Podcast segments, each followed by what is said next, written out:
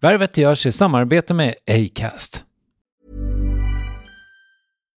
Here's a cool fact a crocodile can't stick out its tongue. Another cool fact you can get short term health insurance for a month or just under a year in some states. United Healthcare short term insurance plans are designed for people who are between jobs, coming off their parents' plan, or turning a side hustle into a full time gig. Underwritten by Golden Rule Insurance Company, they offer flexible, budget friendly coverage with access to a nationwide network of doctors and hospitals. Get more cool facts about United Healthcare short term plans at uh1.com. There's never been a faster or easier way to start your weight loss journey than with PlushCare. PlushCare accepts most insurance plans and gives you online access to board-certified physicians who can prescribe FDA-approved weight loss medications like Wigovi and Zepbound for those who qualify.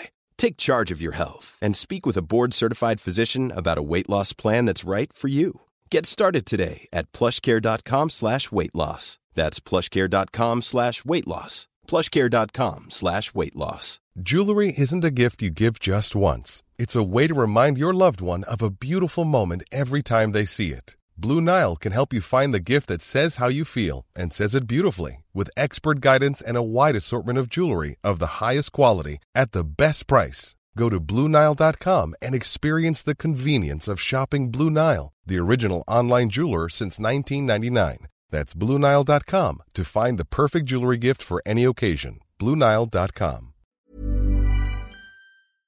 Värvet sponsras av SAS Eurobonus och SAS Eurobonus Mastercard. Och det här är ett budskap som jag tänker kan vara bra för den som antingen gillar guldkant på till exempel tillvaron eller för den som gillar att slå två flugor i en smäll. Om jag tittar på vad jag gör av med under en dag så är det typ 85% mat. Kanske tar jag en kaffe ute och relativt ofta unnar jag mig en lunch men framförallt så handlar jag middagskäk och det blir nästan alltid ungefär 327 kronor. Och jag är förvisso med i alla mataffärers kundklubbar så jag får väl något slags luddig poäng på mina köp, men får jag poäng på allt, överallt? Jag får ju inte det och det är dumt, för visst, Eurobonus kan användas till resor, lounger och uppgraderingar, men otroligt mycket mer, som att bo på något av de 250 000 anslutna hotellen som finns att välja mellan. Perfekt om man vill ha en staycation med sin partner eller så. Få poäng på allt överallt och det börjar på SAS Eurobonus Mastercard.se. SAS Eurobonus Mastercard.se. Tack SAS Eurobonus och SAS Eurobonus Mastercard. Det är meningen att du ska säga det som står i manus. Speciellt om du jobbar på stora shower, då skulle du inte improvisera. Om det är fucking Ridley Scott liksom, som har godkänt texten.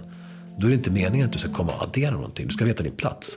Du ska leverera det som står på pappret, inte något annat. Och då och då gör jag det. Och inte för att jag vill, utan för att jag råkar. För att hjärnan är, min funkar så.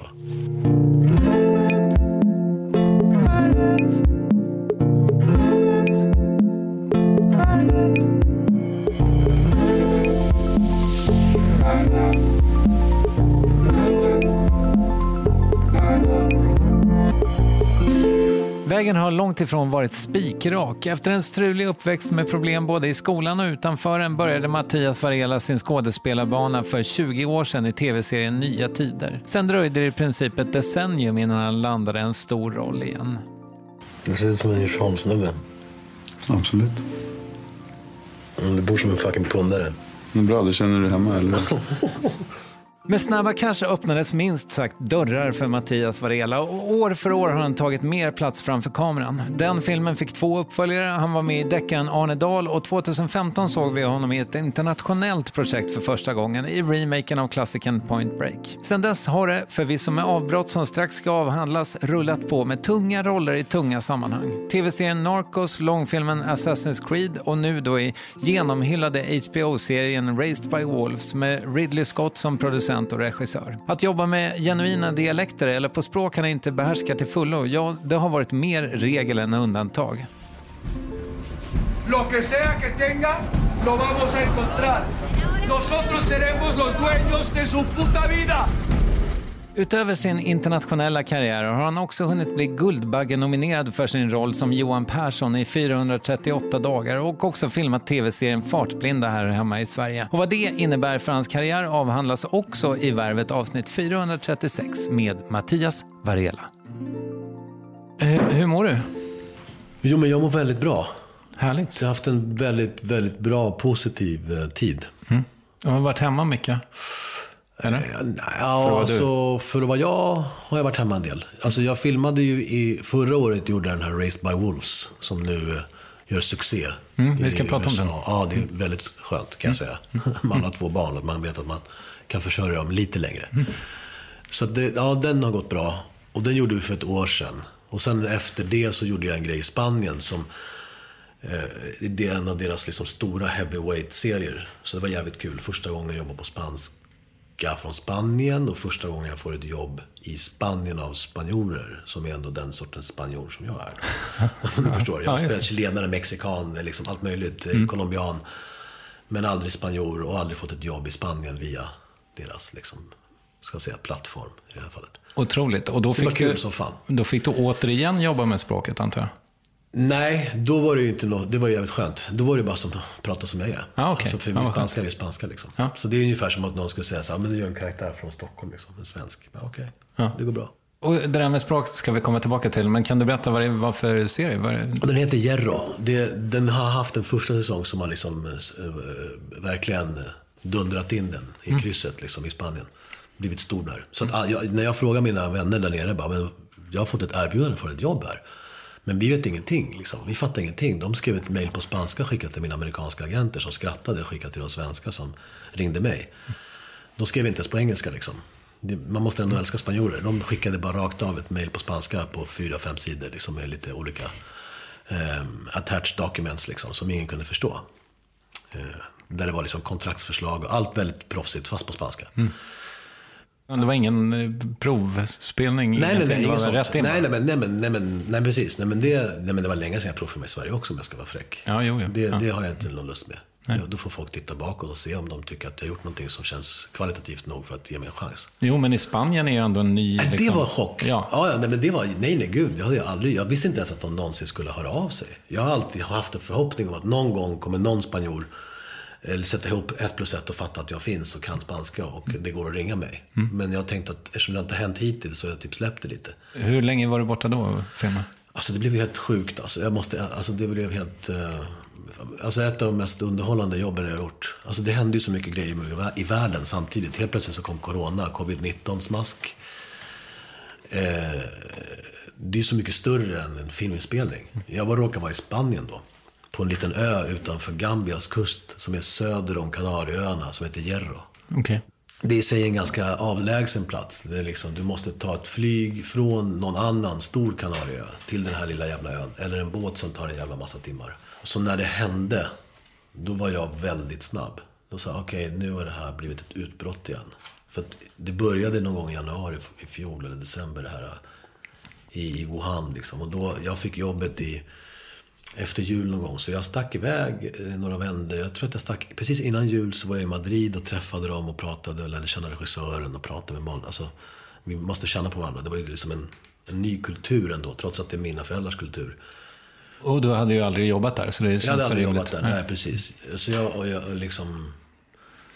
Så det var väldigt intressant. Och då var liksom covid redan en, en, en faktor. Liksom, men som inte hade kanske blivit en så stor omvälvande liksom, samhällsförändring som det blev efteråt. Så jag märkte inte av det så mycket, utan det var min bubbla. Med mitt jobb och så vidare. Och barnen hemma och Daniela och sådär. Och balansera. Hur länge kan jag vara borta i förhållande till betalt? Och så, alla de här faktorerna liksom. Och kom fram till att okej, det blir två månader ungefär. Fine. Och så åker jag fram och tillbaka lite godtyckligt beroende på vad som är rimligt med inspelningsschemat. Men sen så drog allt det här igång och de stängde ner Spanien. Och liksom, det, det var inte safe att flyga och hit och dit. Så då passade de på. Vi var ju på en liten öde ö med 3000 pers. På en ganska stor yta. Så vi fick ju mycket gjort. Vilket var väldigt häftigt. Så att vi fick ju...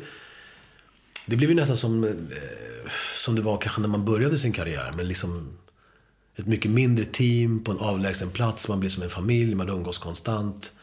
Eh, Man jobbar utanför tidsramen. Man kanske... på- eh, eh, Och är hela, hela tiden i projektet. Så att liksom varje sekund på plats ger lite bättre kvalitet förhoppningsvis för tittarna att titta på sen. För alla är så involverade, det finns inget annat att företa sig. Helt plötsligt stänger alla gym, alla barer. Det är liksom någon restaurang öppen. Och ni kom typ inte därifrån heller, Och antar jag? kom inte därifrån liksom. Sen helt plötsligt så skulle vi få komma därifrån. Då, då gjorde jag en riktig James Bond. Alltså jag sket i allt. Jag packade ingenting. Jag bara lät, jag tog mitt pass, mina värdesaker och eh, drog, liksom, hoppade direkt in i bilen när jag hörde på radion att de skulle stänga flygplatsen. Jag hörde det av en slump liksom, på trafiknyheterna på Lierro liksom, när jag satt i bilen. Så jag drog, vände bara på steken. Jag skulle någonstans. Jag bara vände bilen, åkte hem, tog mina värdesaker, mitt pass, mitt svenska körkort, alla de här grejerna. Och eh, drog till flygplatsen, lämnade nycklarna på eh, framdäcket och ringde produktionen. Då var jag redan inne i flygplatsen. Stod med liksom plasthandskar och eh, munskydd och allt det där som jag hade fått av produktionen. Och eh, träffade en annan skådis som garvade när han såg mig. Vi var de enda som hade reagerat så snabbt. Alla andra blev kvar. Vi tog det sista flyget. Men vad fan, hade du inte jobb kvar att göra? Jo, men jag skiter i. Jag tänker inte, man vet inte vad som händer i världen. Jag har ju två barn. Ja, visst. Jag har ju Daniela. Jag kan ju inte riskera att vara borta från dem. I, jag var ju super... Alltså det var ju sån eh, uppjagad stämning i Spanien. Det var inte som det här. Att liksom, du, när jag kom till Sverige, jag fick en chock liksom hur avslappnat det var. Typ fyra dagar efter att jag hade dragit från Spanien och kommit tillbaka till Sverige. Och hade dragit upp till Höga Kusten liksom. Kört landet-modet liksom. Då, då var det ju drönare som jagade mina polare och min släkt nere i Galicien. Liksom. Och, och Guardia Civil som, som ska ha papper på vart fan du ska. Det var en helt annan, en helt annan typ av eh, struktur där. Liksom. Ja, men du, eh, min tjej är ju halvspansk. Okej, okej, men då vet du. Så. Ja, ja, precis. Och de är i min, eh, hennes eh, fasters eh, neighborhood då. Grannskap. Eh, så, då, då, då, då, ta- Barrio. då började, man, då började de eh, timeshara hundarna för Ja, att de visst. skulle få gå ut. Ja, ja, nej men helt otroligt. Ja. Det, så det har varit olika liksom. Verkligen. Grattis i efterskott förresten. Tackar, tackar. 40. Hur känns det? Bra, alltså. Bättre än vad jag trodde. Okej. Du Samtidigt så känns det ju liksom. Det är klart, det är en märklig känsla. Alltså det är mycket, det, jag, det är svårt att inte... Jag tror att alla som har fyllt 40 håller, är, är rörande överens om att hur mycket man än försöker förta det när man pratar med folk som är yngre eller folk som kanske är mycket äldre, som man känner att man liksom inte vill... Det är ju någonting liksom. Man har ju hamnat i mitten. Så att nu är det lika, förhoppningsvis lika långt fram som det är bak liksom. Man är medelålders helt enkelt. På något vis. Det är svårt att, att liksom skaka av den verkligheten liksom. Jag får lite ångest när du säger Nej, så. men du vet vad jag menar. Det är ju så på något sätt. Samtidigt så känner jag väl en glädje över att jag har en bra relation till min partner och två friska barn och trivs med mitt jobb och att det rullar på tillräckligt för att jag ska känna att jag inte får andöd åtminstone. Att liksom livet är bättre än vad det är sämre. Och det är nice att känna det när man är 40. Ja. Eh, Jag vet att livet är jävligt orättvist. Många av mina vänner har inte den känslan. Eller åtminstone många eh, bekanta och folk som har varit ens vänner i livet. Att all, alltså 40 är en touchy period i allas liv. För att man blir varse om vad man har gjort för misstag också på ett helt annat sätt. Vad har du gjort för misstag? Nej, men sumpat många chanser liksom. Okej. Liksom provfilmningar som man inte ansträngt sig. Eller liksom, bara, det är bara rent konkret de senaste åren. Liksom jag varit för rädd eller så här. Jag vill göra den här rollen men jag är inte bra nog. Så att jag skiter i den och hittar på en anledning till varför jag inte gör provfilmningen. Men, men känner du att ditt eh, förhållande till tid har förändrats? Ja, men det är genom barnen. Okej. Det är inte så mycket genom mitt eget liv. Utan mer genom hur snabbt det går för dem framåt. Och också hur mycket jag har varit borta. Då blir tiden jävligt lätt att liksom, eh, relatera till. När man reser mycket så blir tid eh, blir något annat. Liksom. Ja, det måste ju ställa till det lite, tänker jag. Ja, helt. Alltså jag är tacksam att jag har filmat så mycket i Sydafrika där det är samma jävla tidszon åtminstone. Ja, tack. Det har ju verkligen för, liksom gjort att mitt liv och framförallt på mitt förhållande med barnen eh, har varit mycket lättare att återuppehålla än vad det hade varit om jag hade liksom fortsatt filma Narcos i all evighet. I Colombia, där det är jättestor tidsskillnad. Där du inte har den här rutinen på att träffa familjen via Skype och via Facetime och allt vad det är. Eh, Jag hörde dig prata med Nemo Hedén om det faktum om att du, eh, då skulle de följa med, familjen, när du skulle filma. Ja, Men det har, det har inte gått att... Nej, alltså det, det har inte gått för att när vi filmade sist, då var det bara Teo. Och då var han så liten. Så då bara så, ja men nästa gång, det blir liksom en lång utomlandsmacka liksom. Då åker vi allihopa. Eh, och sen, så nu har jag gjort några kortisar däremellan. Men sen när den här Race by Wolves kom, som var nästan liksom riktigt långa äventyr. då var ju Lo, Louis för liten. Produktionen bara, det här är Sydafrika kompis. Liksom det, visst, vi lever jätteflott och bakom höga murar. Men det är murar. Ett halvårs bebis, det är bara strul. Men Liksom sex månader, det är bättre att vara hemma. Det är så lätt att bli förälskad av den här fria, härliga, moderna familjen som reser runt och bara skiter i allt och bara bebisarna bara hakar på och allt är grymt. Men sen när man blir småbarnsförälder så vill man gärna ha en viss eh, komfort och en viss liksom, standard för ens bebis. Tills de är ett och ett halvt, två, när man vet att de är lite mer stryktåliga. Jag har dessutom, jag och Daniela har personliga vänner som har varit med om hemska saker med sina barn i resesammanhang. Vilket såklart, det finns mycket orättvisor och hemskheter som kan drabba en. Men, men när, man, när det har varit så här nära så har gjort att vi har valt att nu när vi filmar nästa gång Raised by Wolves här i, i Kapstaden. Som jag börjar den 3 januari ska jag dra. 21 alltså. Då, då kommer de att komma. Ja, okej. För då har vår yngsta, då är han liksom två bast. Liksom. Då, eller han, han kommer fylla två där. Då är det rimligt. Ja, ja. Och vår stora pojke är nästan fem då. Så det kommer vara jättekul för honom. han perfekt. Kommer, ja, för honom kommer det vara helt magiskt att kunna få ta del av liksom, djuren som Sydafrika erbjuder och hela den aspekten av, av det. Kapstaden verkar vara en väldigt härlig stad också. Det, jag har Eller? ett jättekomplext förhållande till Okej. Sydafrika personligen. På grund av, jag har varit där mycket. Liksom jag har lärt känna folk eh, från alla samhällsklasser. Och eftersom jag har bott där på samma plats ofta väldigt länge. Så har jag ju sett hur samhället där ser ut. Och det är svårt, för mig hade det nog varit svårt att liksom bo där permanent. På grund av att jag blev så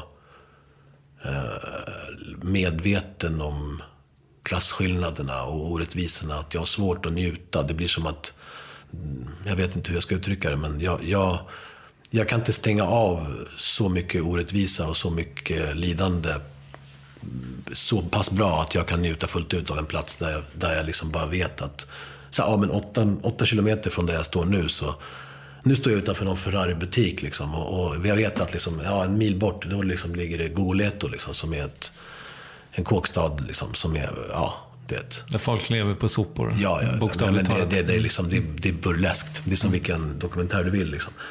Och, och när du åker till jobbet liksom, varje dag, till ditt fina liksom, filmjobb, i en produktion som skulle kunna, du vet, täcka mycket behov eh, och så vidare. Så, så den medvetenheten är svår att liksom inte ha. Och det blir mer så när man får barn tror jag. För att då, eh, det, det jag har sett eh, i Afrika som jag kanske inte har sett på samma sätt i Sydamerika. Det är just när barnen bor under liksom någon jävla kulvert. Eller att de bara glider omkring så här, gäng på liksom 20-30 ungar som är mellan så här 4, 7, 8 bast.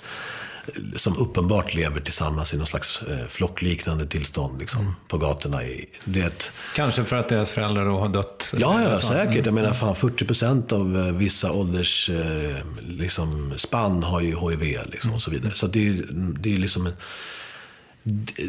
Det är en otroligt vacker stad. men det är svårt att bo där. Mm. Ja, ja, men men det är jättefint. Det är skitfett. Det är såklart det. det finns, men det är en komplex plats. Ja, jag fattar det det. Mm. med den historien de har, apartheid, allting. Det är svårt. Ja, den strukturella rasismen. Nej, men det, det är ett ja. skämt. Alltså, det, det går inte ens att beskriva. Det, det är bara larvigt. Det är helt bananas. Vi sågs eh, som hastigast för ett par veckor sedan och vi pratade lite om liksom, hur coronakrisen ändå har varit för dig som har liksom, du som jobbar med film. Yes. Ja, min fördom var ju att allting skulle ha stängt ner. Liksom. Men, men, eh, Min med. Ja, Men, eh, men, men nej, nej. nej. Alltså de, det är en märklig värld vi lever i liksom. Och nu när folk har varit hemma liksom. Nu har det varit, vad fan var det, en och en halv miljard satt ju mer eller mindre instängda i x antal månader. Och gör ju det mer eller mindre, eller liksom. Folk är ganska isolerade över världen.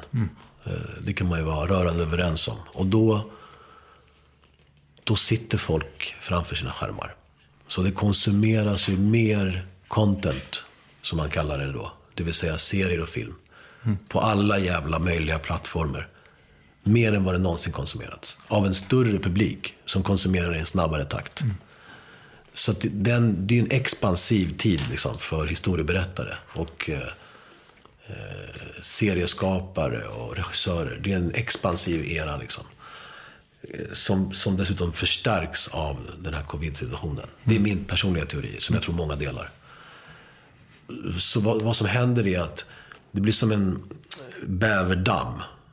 Att de, det ligger massa stockar i vägen. Men behovet av att filma serier som har fått grönt ljus och som har pengar som är startklara är otroligt mycket större än vad som klarar av att mäkta med att faktiskt köra igång produktionerna. Mm. På grund av den rådande situationen med resekomplikationerna och liksom att eh, de flesta större produktionerna behöver filma i länder där sjukvården inte nödvändigtvis är supervälfungerande.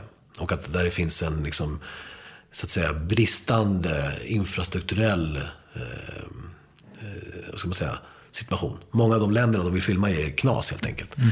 På grund av att de vill filma där för att det är billigt. Mm. Och så vidare. Och då, då, så det, jobb finns. Mm. Men det är bara kanske vissa produktioner som mäktar med att faktiskt dra igång hur eller hur. Som, kan, eh, som har den möjligheten att de kan liksom bygga en satellitstad eller ta över ett område och helt eh, skapa en, en faktisk karantänsituation med liksom kanske till och med säkerhetsteam eller typ eh, ja, säkerhetsvakter eller till och med militärer som avskärmar ett område som man får bo i och då arbeta i. Mm. Den typen av scenarion uppstår ju liksom när filmproduktioner har budgetar som är så stora. När vi sågs, du berättade om någon eh, inspelning som liksom bara hade flyttat. Vad, vad var det? Alltså, vi. Ja. Vi har ju potentiellt, de, när vi pratade med dem, det pratade om, om Race by Wolves då. Ah, okay. Den förklaringen jag fick, för jag frågade ju så här, men okej okay, det låter jättefantastiskt att vi ska göra en till se, eh, säsong och jag är jätteglad att jag får med igen och liksom, tack och vad kul och glad att ni är glada liksom. Och, och så vidare. Men hur kan ni liksom förutse det? Alltså det är ju covid och Sydafrika har drabbats jätteallvarligt. Och kan ni bara liksom helt sonika säga att så här blir det liksom? De bara, ja men för att oavsett, vi reser in i det närmsta landet och sen så hämtar vi upp och bla bla bla. Och de liksom löser det. Ja, okay. mm. Så bara, vi, vi kanske, i värsta fall så filmar vi liksom i, i den här, på den här platsen där vi filmade sist. Som är liksom en enorm privat gård de hyrde. Som är stor som typ Tänk dig typ halva Skåne, det är stort. Mm. Det är stort på riktigt. Liksom. Det tar flera timmar liksom, att flyga med helikopter från ena sidan till den andra. Det är stort. Liksom. Och då, de bara, vi kan ju vara där. Mm. Skillnaden är att alla får bo där den här gången. Mm. Så, så var det inte mer med det. Liksom. Mm. Och där kommer ingen in och ut alltså. Nej, jag fattar. Det kan jag lova dig. Så man gör ett gated community liksom. Ja, men gated, mm. gated liksom. Mm. Det är så jävla gated. Mm. Så det, går liksom, det är så gated som det blir liksom. De har en egen armé där. Liksom, så det, det, då, den typen av scenarion diskuterar de. Och sen så nu när det har blivit helt klart då, när vi liksom, de har till och med gjort en trailer för säsong två. Och jag har pratat med manusförfattarna och liksom showrunnen och berättat vad som ska hända. Och jag bara, men covid, jag fattar ingenting. Mm. De bor ju i Kalifornien, de här mm. lirarna är instängda. Liksom. Men um, det verkar inte bekomma dem, utan the show must go on. Folk filmar. Marvel håller på med grejer, alltså folk filmar. Mm. 3 januari drar igång med det, men vad gör, du, vad gör du fram till dess? Eh, min förhoppning är att eh, Dels så ska jag träna, du ser att jag, liksom, nu är jag lite mer igång igen. Ja, så det ska tränas till säsong två fick jag order om. Okay. Av eh, mina arbetsgivare. Du ska vara stor? Ja, men det ska se vältränat ut. Det är ett tidsklipp. Ah, okay. Jag säger inte att jag inte ser vältränad ut i säsong ett, men jag fick känslan av att de ville att jag ska se mer vältränad ut. Mm. Det var väldigt tydligt i vårt samtal. Okay. De pratar, jag lyssnar. Det är mm. mer den typen av samtal med dem. Vad heter hon som spelar huvud, Mother? Amanda Collins. Det är så jävla roligt att hon... Hon är bra alltså. Ja. Helvete vad bra hon är. jag såg eh, avsnitt häromdagen och tänkte, fy fan alltså. Det är en svår jävla roll. Jag hade inte fixat det. Det, det, det kan jag ärligt säga. Den är så fysisk ju. Ja, nej, men det är allt. Ja. Alltså det är fej. Alltså det, hela den här... Eh, hur mycket robot ska du göra? Mm. Alltså det låter ju nästan så att jag kan knappt säga det ut med ett straight face. Och då ska jag ändå jobba med det här. Mm. Det är nej, men... skit krävande att hålla på och göra androider. Liksom. Alltså, men, alltså, robot men ändå inte. Och var mm. går gränsen? Och hur mycket electric boogie ska du lägga liksom? Är det en breakdance eller ska du... Hur, hur långt går du in i det där utan att det blir eh, fel? Och sen är det också häftigt tycker jag att eh, när jag började följa henne på Instagram. Ja, ja visst. Nej. 8000 följare. Ja, nej, nej. nej men alltså, hon hon kommer ju... ju explodera vilken... Ja, alltså... det är klart när folk börjar inse. Alltså, hon är ju liksom en dansk skådespelare som är typ, vad fan är hon? Några år yngre än mig. Hon har en unge som jag har träffat, skitsöt. Någon snubbe, vad kan hon vara? Jag vet inte fan hur gammal hon är. Men hon är typ ja, 35. Kanske, ja, men, ja. Här, strax under 35 eller 35 mm. eller 33 eller ja, där någonstans. 36. Där någonstans i alla fall. Och är, liksom har ju jobbat på i Danmark, mm. såklart. Och så har hon haspat in den här provfilmningen från något håll, via någon. Och uppenbarligen slaktat provfilmningen. Så att Ri- herr Ridley Scott och Aaron Gusikowski och liksom eh, David Zucker och alla de här um, genierna, får man ändå säga. Bara säger, ja, det här är den vi ska ha. Det spelar ingen roll om hon är stjärna eller inte. Hon är bäst. Varsågod, du fick jobbet. Så det är skitmäktigt. Liksom. Spara några dollar också på att inte ta ett De jättenamn. sparar massa dollars. Alltså, Och det är en grej som man märker, liksom, att det finns mer jobb än någonsin. Men det kanske inte är de här sjuka lönerna som det var back in the day. Innan liksom, internet. Så lite så är det ju. Men det finns mycket mer jobb. Och jag menar, sådana som jag, jag menar, jag vill inte bli världens rikaste person. Jag har inte, liksom, att vara rik är ingen ambition för mig. Jag vill bara ha ett bra liv. Liksom. Så, så, I'm not in it for the dollars. Liksom. Då får man hålla på med annat. Oddsen på att du ska tjäna massa pengar som skådis är ganska små, även om du gör feta grejer. Du kan leva ett bra liv, få bra lön, absolut. Men om du ska liksom bli baller, då finns det andra grejer du ska syssla med. Om det är pengarna som är grejen. Liksom. Då är inte... Fast det var länge sedan du hade ekonomisk ångest, eller? Alltså, nej. Fan, inte så jävla länge sedan. Okej. Inte så jävla länge sedan. Alltså, jag hade... Nu ska inte jag bara... Snyftis, men... Jag hade riktiga allvarliga problem ekonomiskt mellan... Och det var inte länge sedan. Till exempel när jag gjorde... Efter att jag gjorde Assassin's Creed. Då var det ingen som ringde. Alltså det var helt dött. Så, och då hade jag fått, eller jag, då hade Daniela fött vår första son Teijo. Och han var sex månader. Eller typ en månad, eller två till och med. Jag två månader och inget jobb, ingenting. Ingen fram, ingenting. Visste ingenting om någonting. Ingenting. Kanske att det skulle bli en uppföljare på Assassin's Creed, eventuellt. Skulle jag vara med i den? Oklart. Jag hade ingenting. Så jag, fick, jag jobbade som flyttgubbe i fem, sex månader. Så när jag hörde mitt sommarprat, då satt jag i en flyttbil. Och då kände jag mig inte så stor kan jag säga. Det var hårt. För jag visste inte om hela grejen var över. Och så är livet. Och sen, när jag hade hållit på med flyttandet i några månader så var Luke Bracey här, min kompis från Point Break. Som då, eh, på den tiden, eh, hade en, en relation med en svensk tjej. Och eh, han var här och hälsade på och hjälpte mig med provfilmningen till Narcos, han och Gustav. Och det var nästan liksom så här, jag hade nästan börjat räkna med att så här, det kanske inte blev... Jag fick hålla på med skådespeleri, det var min barndomsdröm. Men nu får jag gå tillbaka till att jobba som alla andra och skaffa mig ett nytt, nytt liv. Eh, Det kändes jävligt tufft, men jag hade liksom på något sätt eh, inte accepterat det, men ändå så här, ja, jag måste försörja mitt barn. Det är den krassa verkligheten. Skådespeleriet gav mig en bostadsrätt, men jag kan inte klaga. Nu kör vi på liksom. Life is life. Och så kom Narcos. Och så fick jag den. Och så helt plötsligt så, så blev jag etablerad både internationellt och nationellt. Helt plötsligt kom jag hem till Sverige och bara, okej, jag kan spela Johan Persson i 438 dagar. Ja, men, ja, det här är din mamma Birgitta, det här är din pappa Lasse. Man bara, "Ja, vad hände med Carlos och eh, du vet, Francisca och Carmen, kan jag säga. Det, var- det var liksom, nu är det bara Peder Roth, VD på ST-banken. Just det. Tjena.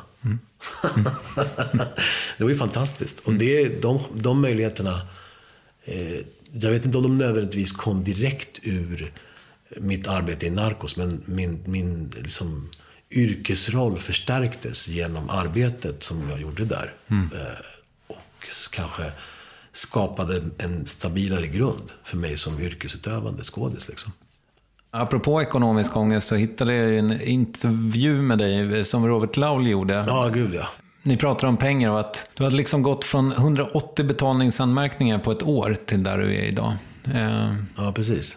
eller där du var då. Men, Det var då i alla fall. Ja. Nej, men det är klart att man, alltså, det, jag tror också så här, pengar, eh, det, fan, alltså det är vad det är. Men framförallt så handlar det om hur man lever sitt liv och hur man ser på sitt jobb och sin, sin plats i, i en större kontext än en själv. Att liksom vara en del av en familj, ansvar. Helt plötsligt börjar du bete dig på ett annat sätt.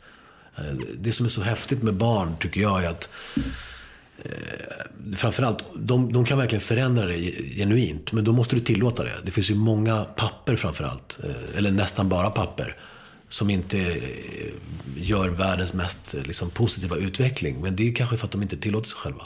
Och ser vad de här barnen kan göra med. Om man väljer att, att liksom öppna upp för det, så, så kan de eh, verkligen få en att förändras på alla plan. Inte bara som förälder, eller som, utan som människa. Hur man ser på livet och de valen man gör och hur man väljer att liksom, leva rent krasst, liksom, sin vardag. Eh, och i takt med att liksom, jag tillät mig själv att bli vuxen, antar jag, så cementerades, det var också då jag gjorde Narcos. Det var min första vuxna Eh, jag gick inte in i den rollen med samma liksom, så här, revansch eller nu jävlar. Liksom. Jag angrep jobbet på ett vuxet sätt, tekniskt. Okej, okay, satt och läste text väldigt mycket. Jobbade med dialekten. Eh, eh jobbade med hur han skulle gå. Det ena med det andra. Väldigt, liksom, mycket mer strukturerat. Mycket mer liksom, riktat. Liksom. Mm. Mer fokuserat. Gå och lägga sig i tid. Liksom. Bli vuxen. Alltså, så här, du tog det på allvar? Tog det på allvar på ett helt annat mm. sätt. Jag hade gjort det innan också, men inte på det här sättet. Du provfilmade för Narcos tre gånger, va? Ja. Första gången jag provfilmade var faktiskt innan... det är sjukt. Vänta, får jag bara fråga en sak? Ja. Är det det här du menar när du, när du tittar tillbaka på ditt liv och ångrar att du har pissat bort liksom, provfilmningar och så? Är det, är det här liksom ett exempel på det?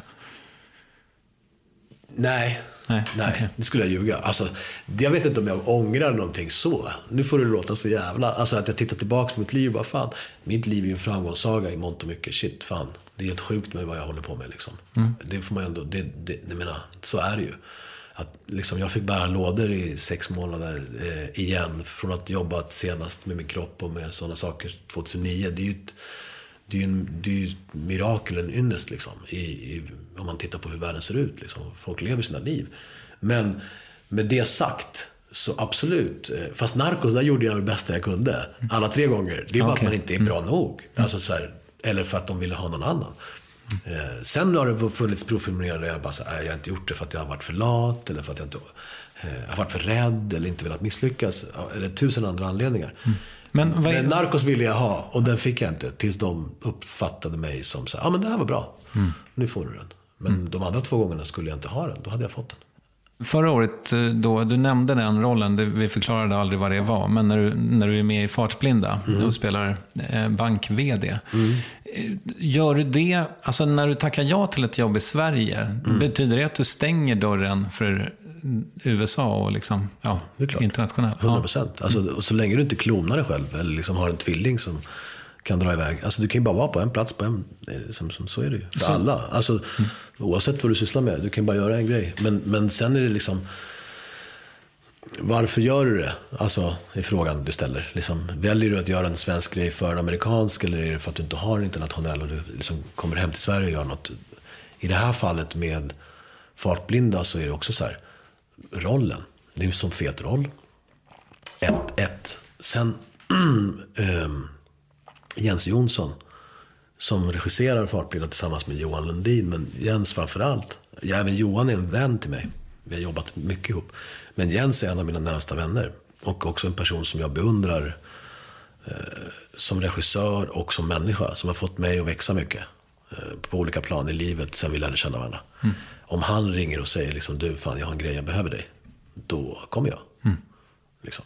Det har väl liksom, ja, med vänskap att göra. Jag menar, så, så länge det inte är helt orimligt såklart. Men, men liksom... Eh, så det var, det var inte så mycket att snacka om. Samma sak med 438 dagar. Jag menar, jag är ju inte affärsman eller liksom Hollywood. Eh, jag bor ju inte i Hollywood. Jag menar, jag är ju inte eh, filmstjärna på det sättet. Jag är ju skådespelare, liksom. filmarbetare, kalla mig vad du vill. Men för mig är det en blandning av grejer som gör varför jag vill vara med. Det kan ju, dels, jag ska inte ljuga och säga att det är klart att ibland så är sammanhanget så stort att man bara, självklart.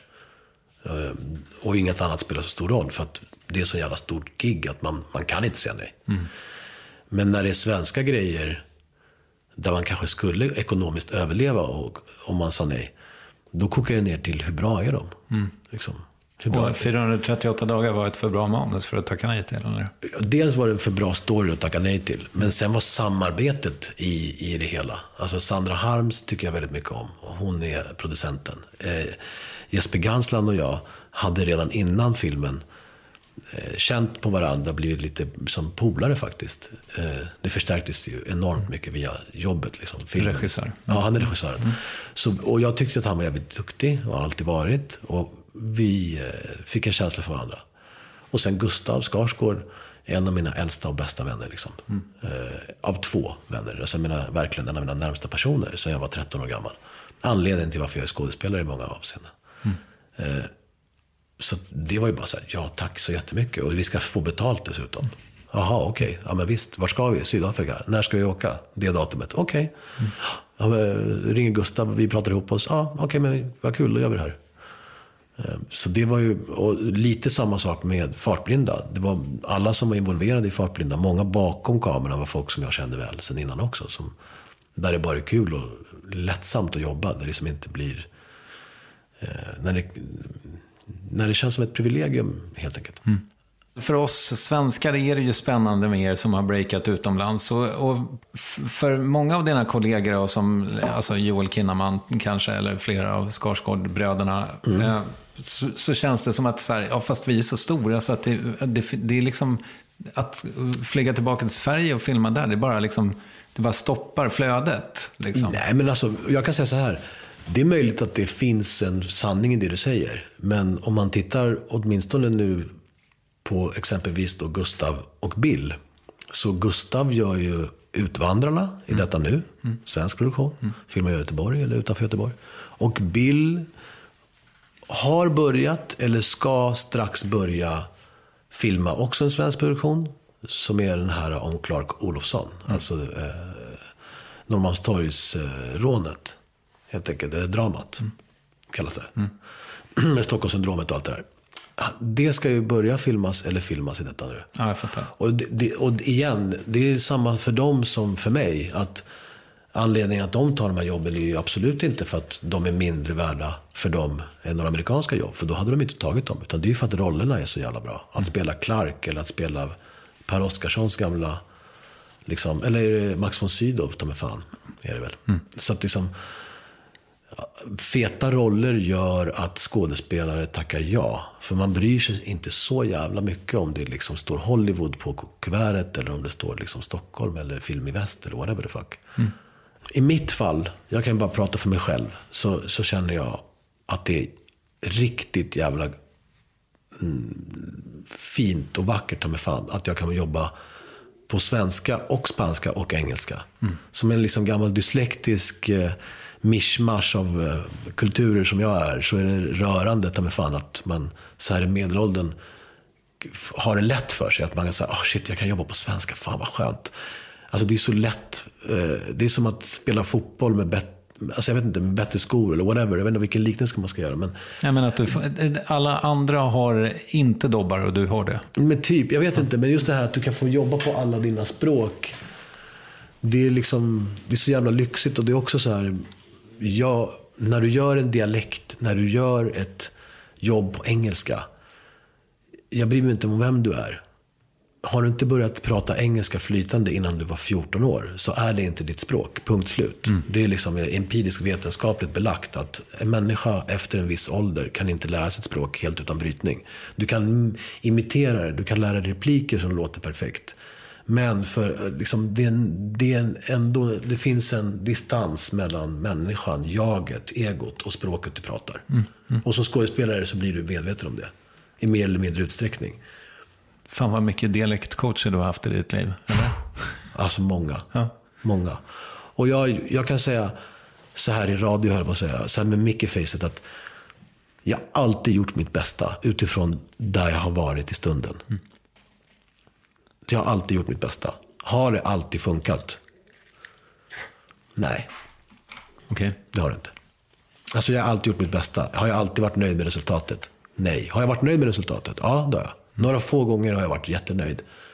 Och de flesta gångerna är jag nöjd sådär på ett ganska lagom plan. Förstår du? En trea liksom. Man bara, men det här gick bra. Jag behöver inte skämmas. Men några gånger har jag känt att det inte har gått. Liksom. Men det är vad det är. Alltså det är ett jobb.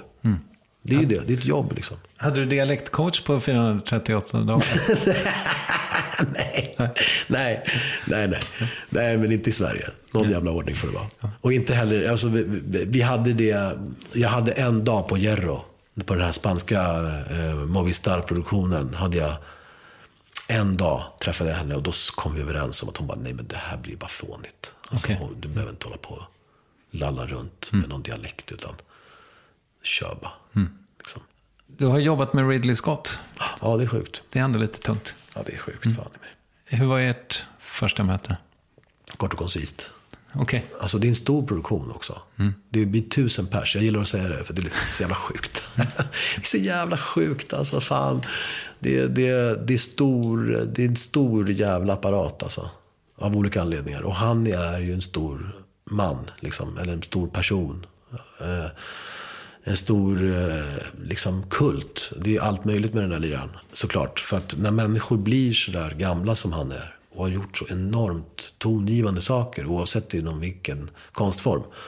Då blir de ju liksom larger than life. Vare sig de vill eller inte. För att vi ser dem som det. Jag kan inte vara i samma rum som honom och känna mig bekväm. Det kommer jag aldrig kunna vara. Det finns vissa människor som jag har haft turen att träffa via mitt jobb. Som bara får mig... Jag blir för pirrig. Så jag, bara, jag blir helt tyst, vilket jag inte vanligtvis är. Jag blir bara helt tyst liksom, och tar in. Och that's it. Så det är väl min relation med honom. Vad sa han till dig då?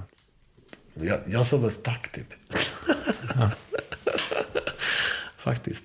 Alltså han, han har ju gett mig jobbet. Det funkar ju så i slutändan. Att någon, någon har ju någonstans sagt att den här personen ska vi ta. Istället för de här andra. Liksom. Och då, då är han den slutgiltiga. Och det i sig blir så svårgrepp. Det är inte så greppbart för mig som har växt upp med och sett så mycket av hans saker. I- Personligen så, jag är född 1980 och då, i och med det så är Blade Runner och Alien-filmer som jag har sett, liksom, eh, till och med på svensk television. Liksom. Alltså sådana filmer som man har sett sedan man var liten, liksom, på VHS och så vidare. Det är så enormt avgörande filmer för mig. Även Gladiator tog mig när jag fortfarande var en känslig osäker man. Liksom. Så att det är så, mycket av hans filmer har betytt så mycket för mig. eh, Som filmentusiast. Så det, det är svårt att liksom ens idag, ett år senare när man har jobbat med Karn och man har gjort en serie och det blev en sucke där borta liksom, och alla är glada och det är high fives. Jag kan fortfarande inte fatta att jag har jobbat med honom. Jag byter helt ämne. Ja, kör. Jag insåg att jag aldrig har hört dig prata om musik. Nej, kanske inte. Är musik viktigt för dig? Ja, det skulle jag säga. Absolut. Alltså, jag... Eh, jag är inte vidare bra på att sjunga. Okej. Och jag spelar inget instrument. Men jag eh, har massa brister. Eh, utöver de jag just nämnde. som är dyslexi är en tongivande grej för mig. Och då, jag är duktig på språk. Det vill säga, där är jag stark. Liksom, så här. Och det är min musikalitet som har gjort att jag kan prata olika språk bra. För att jag kan ju inte grammatik. Det kan man ju inte som dyslektiker. Så det är helt på gehör. Så det här gehör, jag har ett gehör, liksom. Det har jag. Eh, och, så jag är jättemusikintresserad. Men eh, jag utövar det inte tyvärr. Använder du musik i, eh, i jobbet på något sätt? Ja, jag gör ju det. Alltså nu jävligt personligt. Men alltså det här tycker jag, det här, sådana här saker tycker jag är skitpersonligt. Det är nästan läskigt att prata om. Men, men alltså i mitt huvud. När jag läser text. Eh, kanske inte för första gången. Men när jag vet att jag ska göra en roll. När jag vet att det är jag som ska gestalta eh, handlingarna på bladet och säga replikerna på, teck- på pappret jag läser. Då kommer det lite musik i huvudet, vare sig jag vill eller inte. Okej. Och eh, det finns en rytmik i hur personer pratar. Eh, och den är också musikalisk. Liksom. Så att ja, ja, musik är definitivt en stor del. Liksom, På något sätt. A lot can happen in the next three years. Like a chatbot may be your new best friend. But what won't change? Needing health insurance. United Healthcare Tri Term Medical Plans are available for these changing times. Underwritten by Golden Rule Insurance Company, they offer budget-friendly, flexible coverage for people who are in between jobs or missed open enrollment. The plans last nearly three years in some states, with access to a nationwide network of doctors and hospitals. So for whatever tomorrow brings, United Healthcare Tri-Term Medical Plans may be for you. Learn more at uh1.com. You should celebrate yourself every day, but some days you should celebrate with jewelry. Whether you want to commemorate an unforgettable moment or just bring some added sparkle to your collection, Blue Nile can offer you expert guidance and a wide assortment of jewelry of the highest quality at the best price. Go to BlueNile.com today and experience the ease and convenience of shopping Blue Nile, the original online jeweler since 1999. That's BlueNile.com. BlueNile.com. I'm Sandra, and I'm just the professional your small business was looking for. But you didn't hire me because you didn't use LinkedIn jobs. LinkedIn has professionals you can't find anywhere else, including those who aren't actively looking for a new job but might be open to the perfect role, like me. In a given month, over 70% of LinkedIn users don't visit other leading job sites. So if you're not looking on LinkedIn, you'll miss out on great candidates like Sandra. Start hiring professionals like a professional. Post your free job on linkedin.com/achieve slash achieve today. Yes, ny sponsor. Värvet presenteras i samarbete med Svea Bank. Och jag menar inte att ta ner stämningen, men dessvärre är ju lågkonjunkturen här, vilket innebär att de flesta branscher har det tufft och också väldigt många privatpersoner. Jag vet själv vad det är att ha en trasslig privatekonomi. Det var struligt i många år för mig och låg ofta post i hallen med trista logotyper i ena hörnet och jag hade också i flera års tid ett helt gäng betalningsanmärkningar. Och tyvärr är det nog många som har det svårt att få ihop till räkningarna just nu, som har hamnat i ekonomiskt trubbel. Och det är här Svea Bank kan kliva in med något som kallas skuldfinansiering. Där löser de skulder hos inkasso och till Kronofogden och till och med om Kronofogden vill sälja ditt boende har Svea Bank möjlighet att hjälpa till. I den här tjänsten får du en personlig handläggare som gör en grundlig genomgång av din ekonomiska situation, de tar kontakt med dina kreditgivare och när ett lån beviljats löser de dina skulder skulder åt dig och samlar dem i ett enda lån med en avbetalningsplan som din ekonomi klarar av. För om du har hamnat i klister, du är inte ensam och kanske kan det här hjälpa dig. På svea.com skuldfinans kan du läsa mer. Tack Sveabank! Ibland eh, med människor som stammar fick man ju lära sig förr i alla fall att mm. då kunde man sjunga. Ja visst, ja, men Orup är väl liksom Ja, just det. Mm. eh, på det. Han stammar väl vad jag har förstått. Ja, precis. Och sjunger fantastiskt, liksom, mm. men stammar. Och man tänker hur är det möjligt? Mm. Det kanske är lite samma med mig och dyslexin då. Att så här, hur fan kan, han kan ju inte lära sig något språk. Liksom. Hur ska det gå till? Jag fick ju IG liksom, i engelska och svenska. Okay. Mm. Sådana saker. Som, på grund av att, liksom, ja, dels för att jag var dålig elev. Men, men också för att, eh, eh, liksom, eh, ja, jag stavade obegripligt. Det var ju svårt att läsa för någon annan. Mm. Så liksom, hur mycket snackade man engelska liksom, i plugget eller svenska?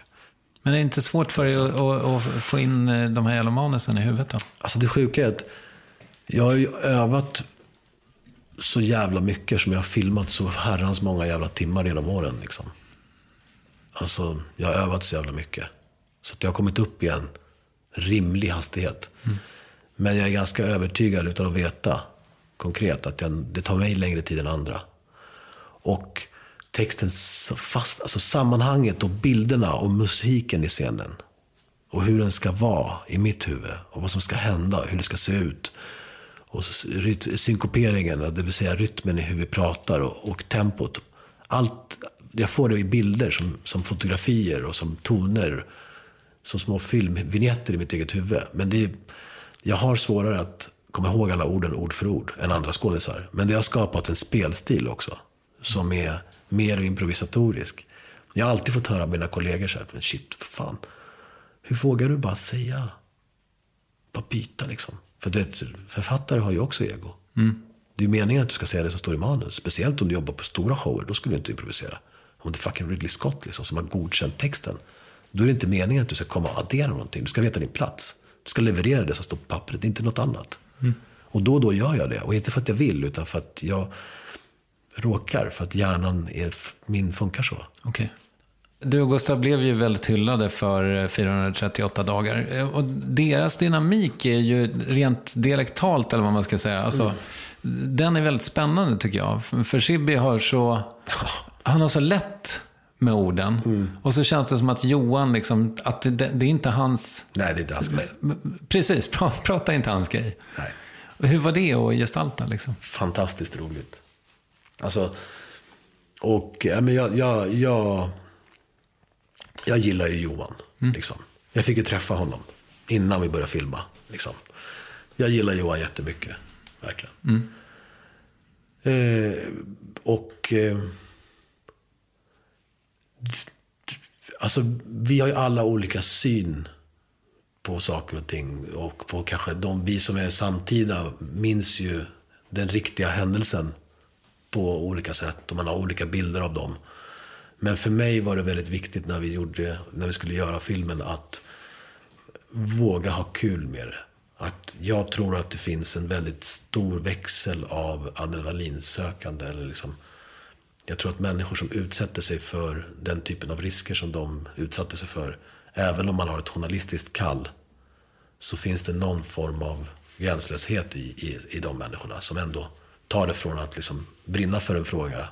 Och att faktiskt åka till en region där riskerna är så påtagliga som det var i Ogaden på den tiden.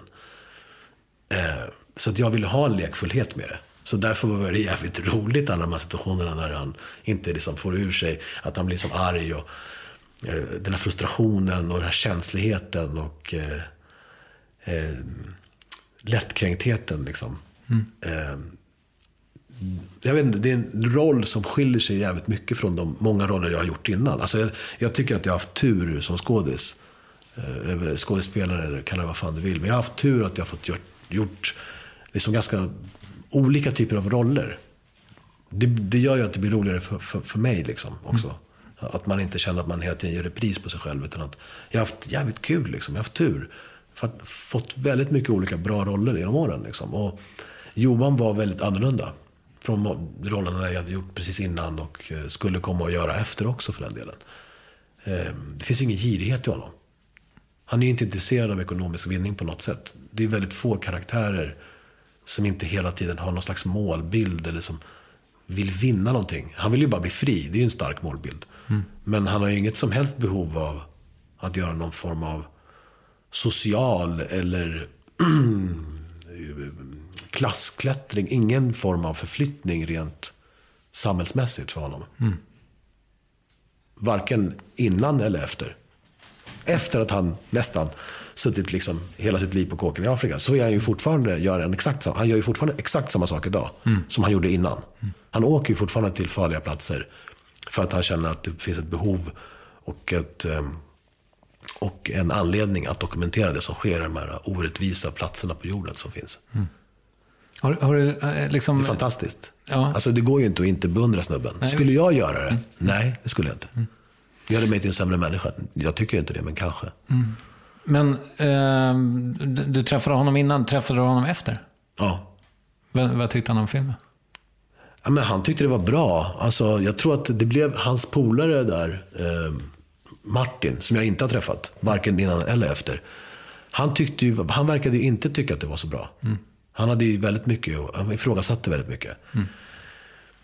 Eh, vi gjorde vissa ändringar i filmen. Alltså vi gjorde det mycket mer, om man tittar på boken som förlaga. Eh, inte vad som hände, det vet ju de. Men liksom boken som de skrev. Där är det mycket mer Martin än Johan. Den är mycket mindre, eh, liksom... Min upplevelse, liksom det, eftersom det är Martin som skriver, så är det ju som att han skriver om sig själv och sen beskriver han hur han betraktar en, en tredje part, liksom, en annan människa. Och det känns som att det blir väldigt mycket hans historia. I och med att han författar och också är delaktig i den. Eh, vilket är fine. Men vi, i våran filmatisering av boken, inte av verkligheten som sagt, utan boken. Då, eller det, det de berättade om vad de hade varit med om helt enkelt. Då, då blev det en kanske mer balanserad relation mellan Johan och eh, Martin. Vilket var då mellan mig och Gustav. Och det var ju för att försöka göra den bästa filmen möjligt. Mm såklart. Det var ju Jespers idé och våran. Att göra en, så underhållande film som möjligt. Liksom. Eh, och jag, jag kände att Johan tyckte att den var bra. och underhållande. Det var den känslan jag fick när jag pratade med honom. Sen vet jag att Martin hade, men om han, tyckte han att den var underhållande och bra? Jag vet inte, han är ju så nära. Alltså det är ju hans faktiska liv liksom, som vi ändå tar oss friheter med. Så att jag förstår att han har invändningar. Det skulle jag säkert också ha. Men jag vet inte om jag skulle sälja rättigheterna till mitt, min livshistoria. Men det har ju de faktiskt gjort. Och jag, han har haft invändningar. Jag förstår det. Jag kan sympatisera med det. Håller jag med honom? Är, nej, men det är skitsamma. Jag kan förstå att han har invändningar. Men han har trots allt sålt historien. De har ju fått betalt för det här. Liksom. De valde att gå till ett bolag och säga, vet ni vad? Om ni, eller ett bolag frågar, vi vill göra film på er historia, får vi göra det? Ja, det här är priset. Ja, och så har de kommit överens.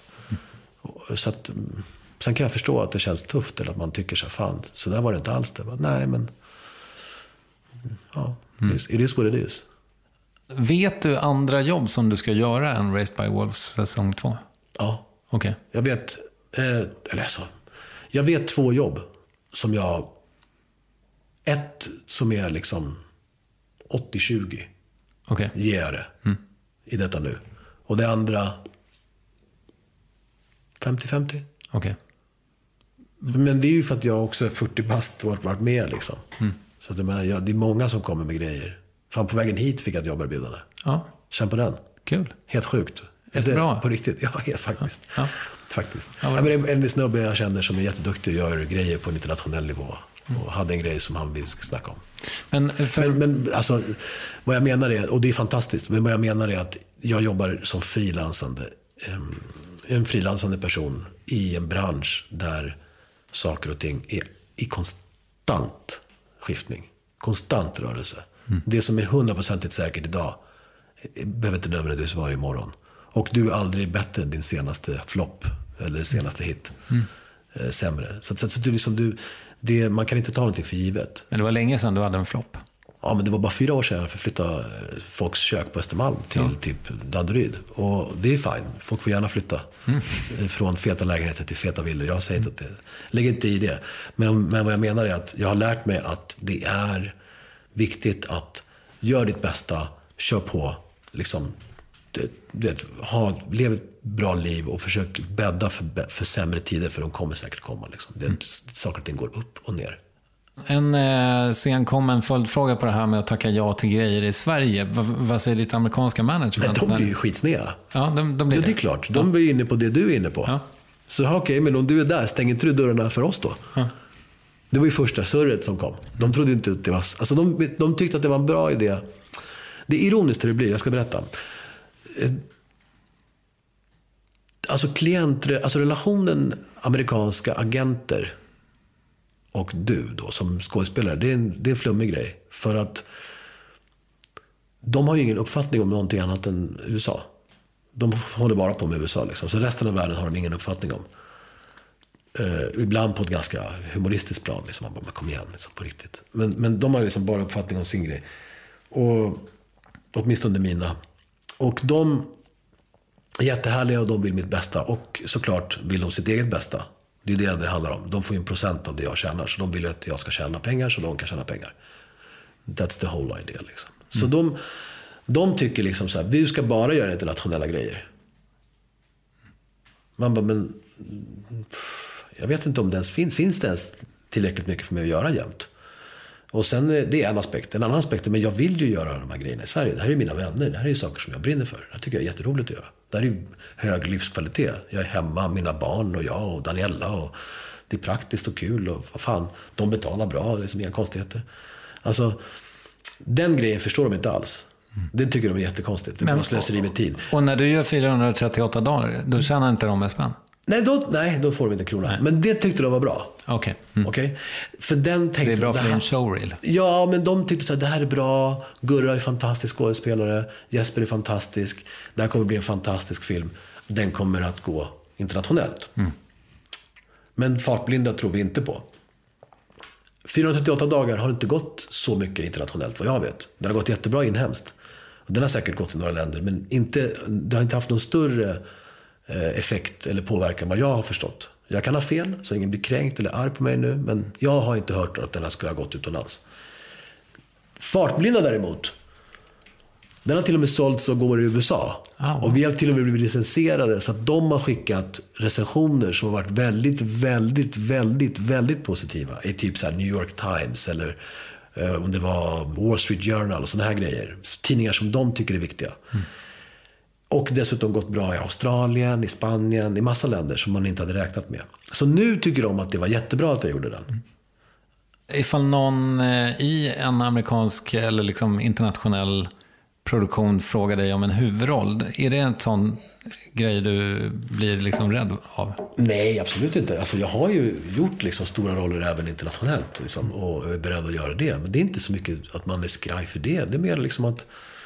Alltså, jag tycker man borde... Alltså, man gör bäst i att veta vad som är en styrkor och en svagheter när man har kommit eh, halvvägs in i livet. Man måste känna ibland att, vänta nu, vet du vad? Den här rollen är skitfet.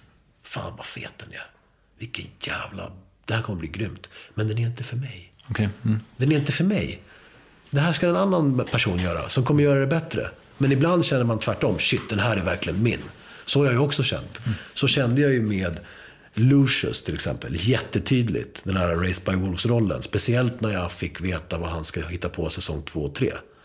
Då var det så här, okej men det här är ju någonting som jag vill göra. Också eftersom det är Aaron Gusikowski och Ridley Scott som ligger bakom. Två liksom titaner, ta mig fan. Eh, så var det bara så här, den här, det här är liksom nästa stora grej som jag vill... Alla jobb är mycket värda, men vissa jobb blir ju tongivande för ditt din karriär och hela din yrkesbana. Så är det ju bara. Alla matcher är viktiga, men alla kan inte vara final i Champions League eller liksom Stanley Cup eller whatever, vilken sport du än gillar, liksom. Wimbledon. Men Race by Wolves är det. Ja. Vare sig jag vill eller inte. Det är större än mig. Race by Wolves är tusen pers i en stor, stor, stor jävla set i Sydafrika med stativ jag aldrig sett förut. Och liksom utrustning med, de bygger en åtta kilometer lång pipeline-system så att vi alltid ska ha lite så här suggestiv rök i bild på riktigt. I bild utomhus. När det blåser och grejer. Det ska ändå vara rök. Förstår du hur mycket rök du måste skapa? Och hur det ska sippra ut och var. Och, liksom, rymdskeppet finns på riktigt. När vi går runt i de här första avsnitten, tre, fyra där. Den här grejen som är som ett, det är inte CGI, det är ingen green screen. De har byggt den här skiten. Ah, wow. Alltså allt, de har byggt faktiska 360 graders set. Mm. Och som skådespelare så förändrar det hela förutsättningen. Eh, det- Istället för att stå framför green screen. Ja, men jag menar, jag såg klipp häromdagen. Eller klipp, jag såg på Instagram bilder från grejer som jag har tittat på, som jag älskar. Liksom. Eh, där man har jobbat på ett annat sätt. Där jag har upplevt så wow, det vet inte jag om jag hade klarat. Okej, Så vad, jag- vad tänker du på? Jag som skådespelare är väldigt naturalistisk. Det vill säga, jag jobbar otroligt mycket med att eh, vara där och då i stunden. Vilket gör mig... eh, Alltså, det blir väldigt lätt för mig om vi är i naturliga miljöer. Medan det kan kännas mer, eh, så att säga, distanserat. Om, om jag skulle stå med en green screen och vara rädd för en tennisboll. Här har de den goda smaken att när det är monster, då är det riktiga monster. Liksom. När det är ett rymdskepp, ja då går vi in i ett riktigt rymdskepp. Även om det inte är hela fucking rymdskeppet, så är det åtminstone ett rum. Liksom, eller Saker och ting du kan ta på. Liksom. Svärdet är på riktigt, det väger bly. Pickan är på riktigt, den väger också. Vi går i en riktig öken. Visst, det är en kamera där, men vi är i en riktig öken. Eh, templet vi står inför är där. De har byggt det. Hur stor, är det lika stort i verkligheten? Nej, men det är enormt. Det är stort nog för mig att låtsas som att det är ännu större. Det är inte bara en liten vägg du står och håller i. Så att ju större, liksom, Och när man eldar upp det, då eldar man upp det på riktigt. den skiten brann, brann på riktigt. Och det var varmt på riktigt. Och vi var tvungna att backa för det var för varmt. Och det brann och brann och brann. Och, och det är mäktigt på riktigt. Och när det smäller, då smäller det på riktigt. Och vapnena, de är på riktigt. Fast det är lösplugg. Det vill säga, det är lösa skott, men det låter som att det blir skjuten på riktigt. Och explosioner och avstånd och liksom skala. Allt det där är på riktigt. Och det gör ju att det blir mycket lättare för oss att låtsas, helt enkelt.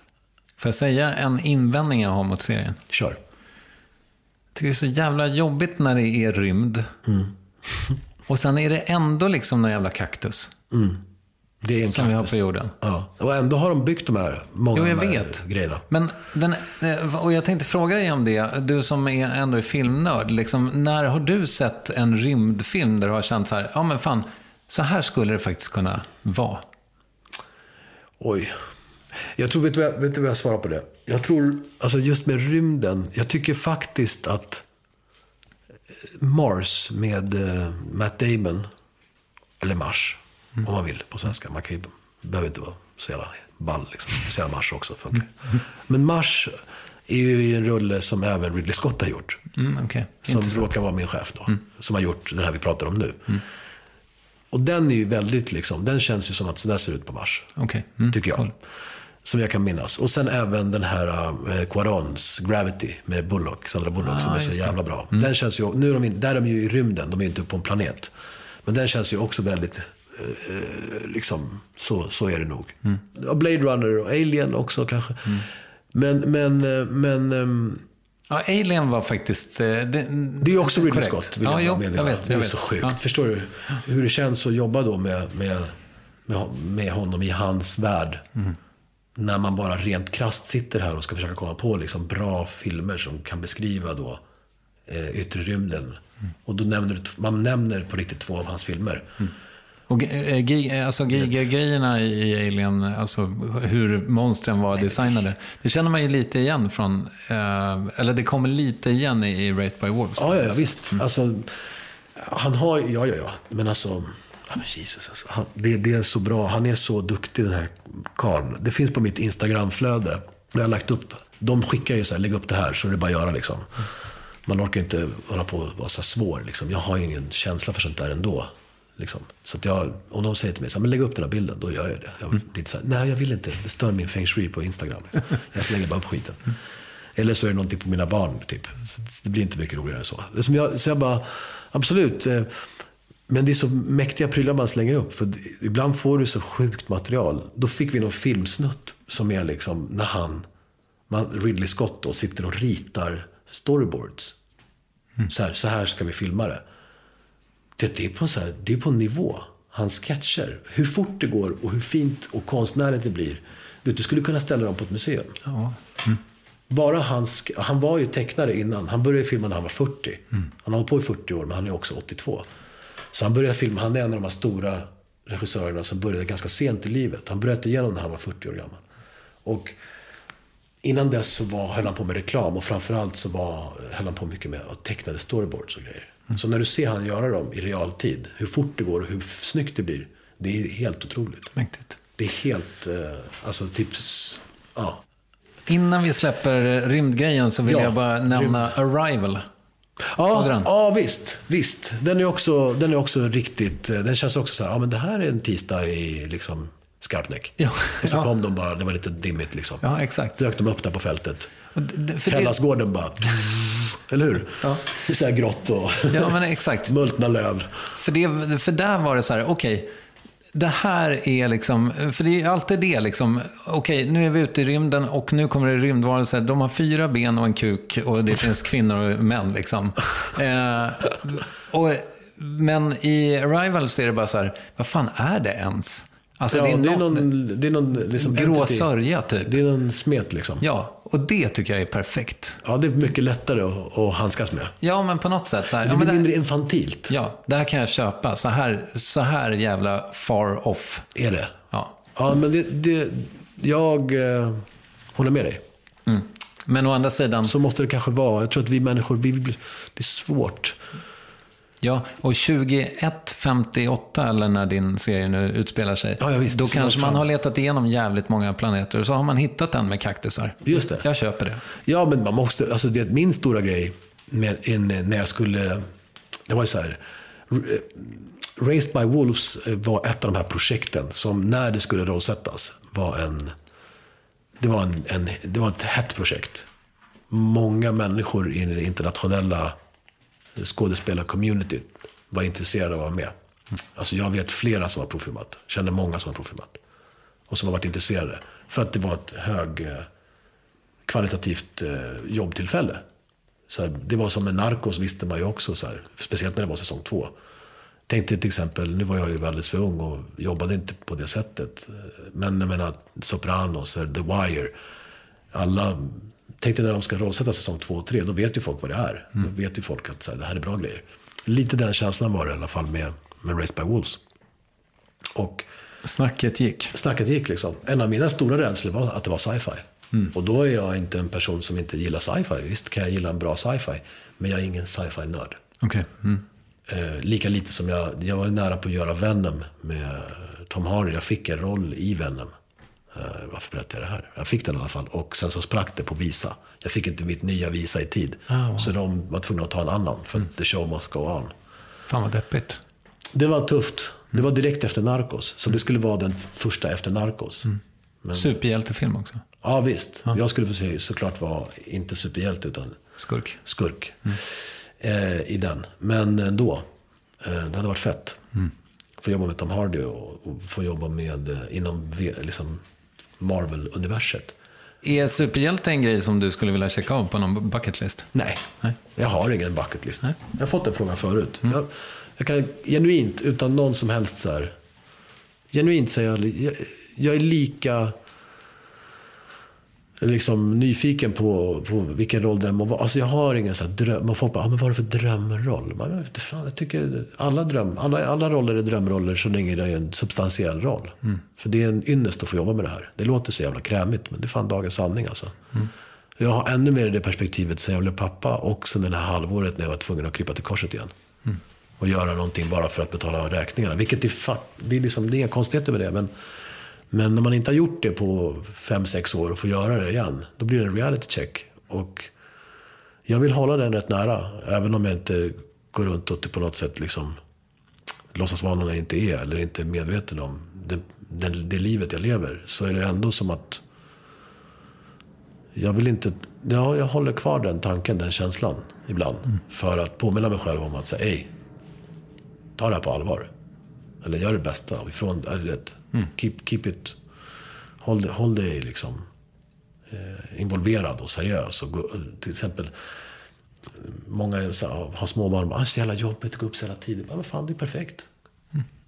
Kom igång med dagen, gå och lägg dig tidigt. Det är så inga konstigheter. Det passar ganska bra med hur jag lever mitt liv, att ha småbarn just nu. Jag jobbar hårt och anstränger mig. Allt mitt fokus ligger på, på familjen och karriären. Liksom. Inte så mycket på så här fritid. Liksom. Jag tänker att mitt jobb är liksom som fritid. Så att jag behöver inte ha liksom så jävla mycket. Behöver inte spela golf. Nej. Alltså vilken jävla superkraft du har ändå som kan eh, spela på tre språk. Det är helt sjukt alltså. Det, är min, det är min mamma. Det är bara att tacka henne rakt av. Alltså, hennes kamp med att spanska skulle vara mitt modersmål fast jag började skolan här. Och du, det hatade du ett tag. Som barn. Ja. För att jag kände att min svenska var sämre än spanskan. Och det var skitirriterande. Men hon gav sig aldrig. Geni som hon är så visste hon, eh, trots att hon inte är Hon var ju inte lärare i Sverige. Utan hon, hennes utbildning från Spanien, som, från lärarhögskolan, gällde inte här. Så hon var hemmafru de första åren. Sen började hon jobba på förskola. Och sen eh, kände hon att hon kunde ta studielån och ha råd. Och då utbildade hon sig, som lärare. Men då var jag redan en stor pojke. Och så blev hon lärare. Nu jobbar hon i Rinkebyskolan. Och har gjort det i 15 år. så hon har gjort en jätteresa, min morsa. Från att vara, liksom, räknas som outbildad fast hon hade en spansk utbildning. Så har hon faktiskt eh, lyckats eh, jobba som lärare. Trots att hon började väldigt sent i livet. För hon är ändå så, fan 64, 65, 60, 64. Så det är fett, hon har gjort en resa. Men hon var smart. Hon, hon eh, gjorde några riktigt eh, briljanta ingrepp i mig tidigt. Till exempel fattade hon att det var något fel ganska snabbt. Hon fattade att det var dyslexi, inte att jag hade myror i röven eller att jag var dum i huvudet. Som, som det hette på 80 och 90-talet när man gick i skolan. Det var ju innan man hade börjat kategorisera så mycket som idag med olika bokstavskombinationer och olika typer av eh, inlärningssvårighetsbenämningar. Liksom. Eh, man visste inte så mycket då. Så då var det bara, han är dum i huvudet, han funkar inte, han är bråkig, hit och dit. Men mamma såg något annat. Så hon tvingade mig att läsa och skriva och läsa och skriva. Och jag kom hem efter skolan och vi satt. Och det kom inte, jag funkade inte, jag lärde mig inte. Och vi, hon då kämpade bara. Men till slut så började det lossna. För att hon började köra oralt. Och hon började låta mig läsa och visade hur man, och till slut så satt det. Och då brukar hon köpa samma böcker i olika språk. Ofta spanska eller Mm. engelska. Just det, det här har jag berättat ja. Och det, det var liksom min räddning. Blev att hon lyckades eh, få ordning på mitt läsande och skrivande. Liksom. För annars hade jag ju inte vet fan vad som hade hänt. Men, men så, och det gjorde, jag, liksom, det la grunden för att jag ska kunna jobba på de här tre språken. Då. Eventuellt känslig fråga. Hur är det med hårfästet? Nej, men det börjar bli sämre. Jag har till och med börjat fundera på om jag ska åka till Turkiet och dundra in lite mer hår. Är det så? Mm, jag Det är så på. man gör? Ja, men det är det de säger. Okej. Fotbollsspelarna liksom. Aha. Det, men nej, men jag vet inte. Fotbollsspelare. Nej, men det, jag eh, har förstått att det är en möjlighet. Jag funderar på det. Jag vet inte om jag pallar vara så fåfäng eller inte. Jag har liksom inte riktigt eh, bestämt mig. Men jag, jag tror att det kan bli så. Men det är en timingfråga också. Problemet är att om jag gör det så måste det bli efter säsong två av Race by Wolves. Men de täcker ju det. De har ju det. Det är inga konstigheter. Alltså herregud. På film är det inga konstigheter. Nej. Det är nästan mer privat. Eller bilden av en själv. Okej. Men rent tekniskt så är det inte det något problem. Som skådis så får lite mer hår. Nej, nej. Men, eh, men det är inte en så känslig fråga. Det hade varit det om jag var 35. Men nu, jag har liksom kommit över mig själv lite grann. På, på ett ganska nice sätt. Ja, men jag fattar ju liksom att er, du har ju massa tatueringar, de kan man airbrusha över. Ja, liksom, du kan tatuera. Alltså det, sen också, det, det skulle jag inte göra idag, några fler tatueringar. Liksom. Men, men det är också så här, det känns som att den tiden är förbi. Men, men det är klart att, alltså, hår, eh, kvalitet eller mängd hår på huvudet och hur du ser ut i kroppen, tränad, inte tränad. De grejerna är viktiga i mitt yrke. Mer eller mindre beroende på vilken typ av karaktär du spelar. För mig är inte hår så viktigt. Bra kropp, eller liksom väl, vältränad i form är nog mer viktigt. Utifrån det faktum att jag gör karaktärsroller slash stora biroller, kanske någon huvudroll. Eller huvudroller ibland. Men inte den typen av huvudroller som nödvändigtvis måste vara den snyggaste killen i rummet. För att då ger du inte mig jobbet. Alltså, jag menar, det, eh, Mm, ja, jag. jag vill inte... Jag menar, jag menar, du förstår vad jag menar. Det är, liksom, det är inte den typen av resa jag gör, eller vill göra, eller ens kan göra. Men jag är inte Brad Pitt. Har aldrig varit, kommer aldrig bli. Och det är jag helt okej med. Eh, hade Brad Pitt blivit tunnhårig, då är det ett jävla problem. Eh, Mark Strong, han har inte ett hår på huvudet, det är konstigheter. Ed Harris, jag menar, det beror på vem du är. Jag har fortfarande så pass mycket hår att jag inte är tunnhårig på film. Eh, Är jag lite mer tunnhårig privat nu än vad jag var för fem år sedan? Ja, det kan man ju se om man står i hissen eller så vidare. Men mm, det är inget problem för jobbet. För mig på det sättet. Liksom. Kan det bli det? Jag vet inte. Det skulle kanske kunna bli det. Det är det som gör att jag funderar på att åka till Turkiet och, och säga För, för den här typen av korta hår, då kan man liksom inte ha peruk. Jo. Kan man det? Ja, fan, då kan jag vara fan som helst. Ja, då kan jag vara fan som helst. Nej, det, det är skitsamma. Speciellt om det är liksom stor budget. Då gör jag vad fan som helst. Alltså, fan. Woody Harrison är ju flintskallig liksom. Han är ju långhårig i de här, vad heter filmerna? Jag kommer inte ihåg. Eh, Men, nej, men det, det, den typen av prylar liksom. Det är samma sak med typ tatueringar eller ärr. Det, det, det, det kan man jobba med idag. Det, det löser de ganska enkelt. Innan vi går vidare bara. Hur är Fassbender privat?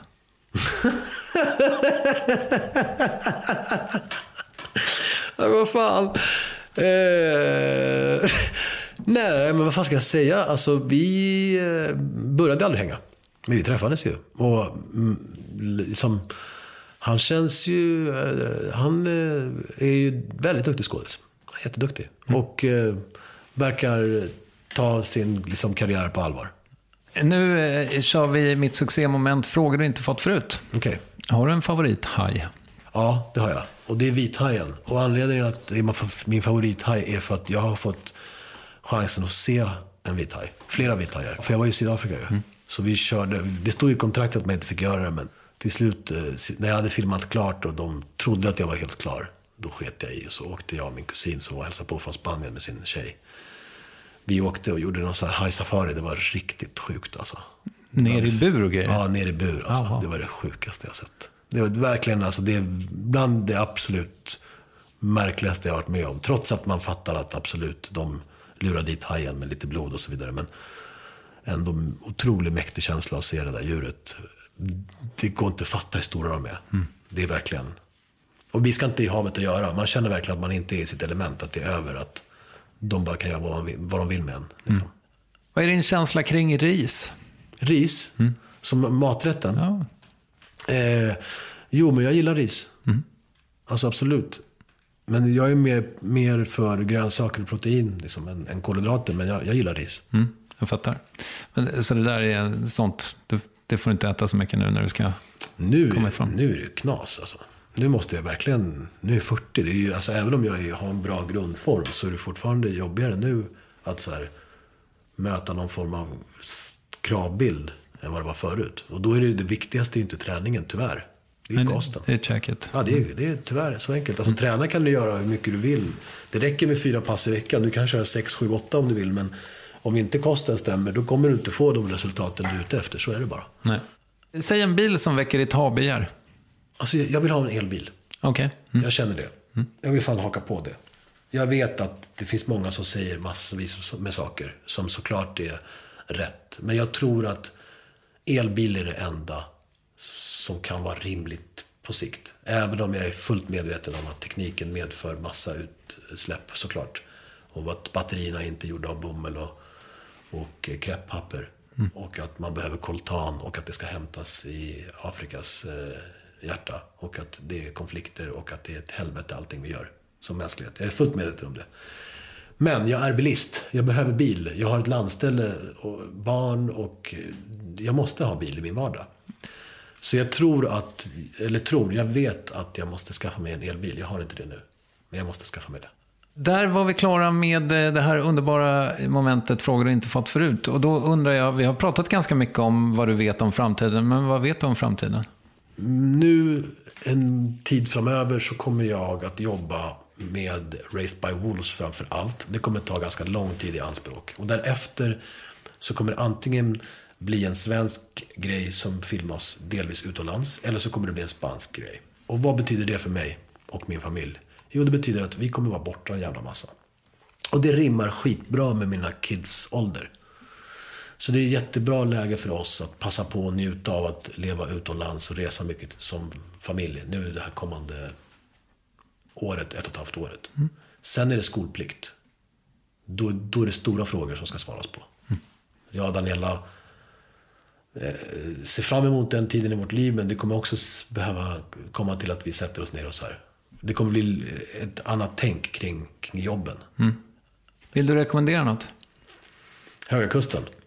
Tack för att du kom hit, Mattias Varela. Vad fint det var att träffa dig igen. Tack så jättemycket för att jag fick komma.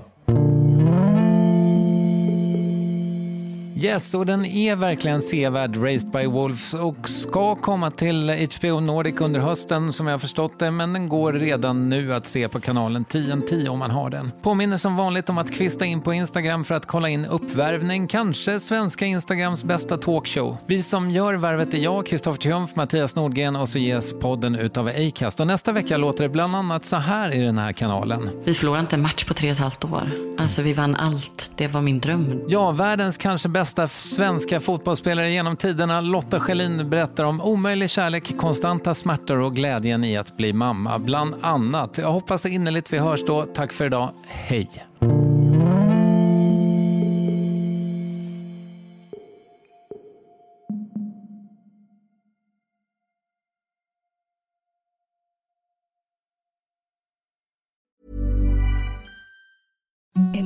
The softest sheets you've ever felt. Now imagine them getting even softer over time. That's what you'll feel with Bowl and Branch's organic cotton sheets. In a recent customer survey, 96% replied that Bowl and Branch sheets get softer with every wash. Start getting your best night's sleep in these sheets that get softer and softer for years to come. Try their sheets with a 30-night guarantee. Plus, get 15% off your first order at bowlandbranch.com. Code BUTTERY. Exclusions apply. See site for details.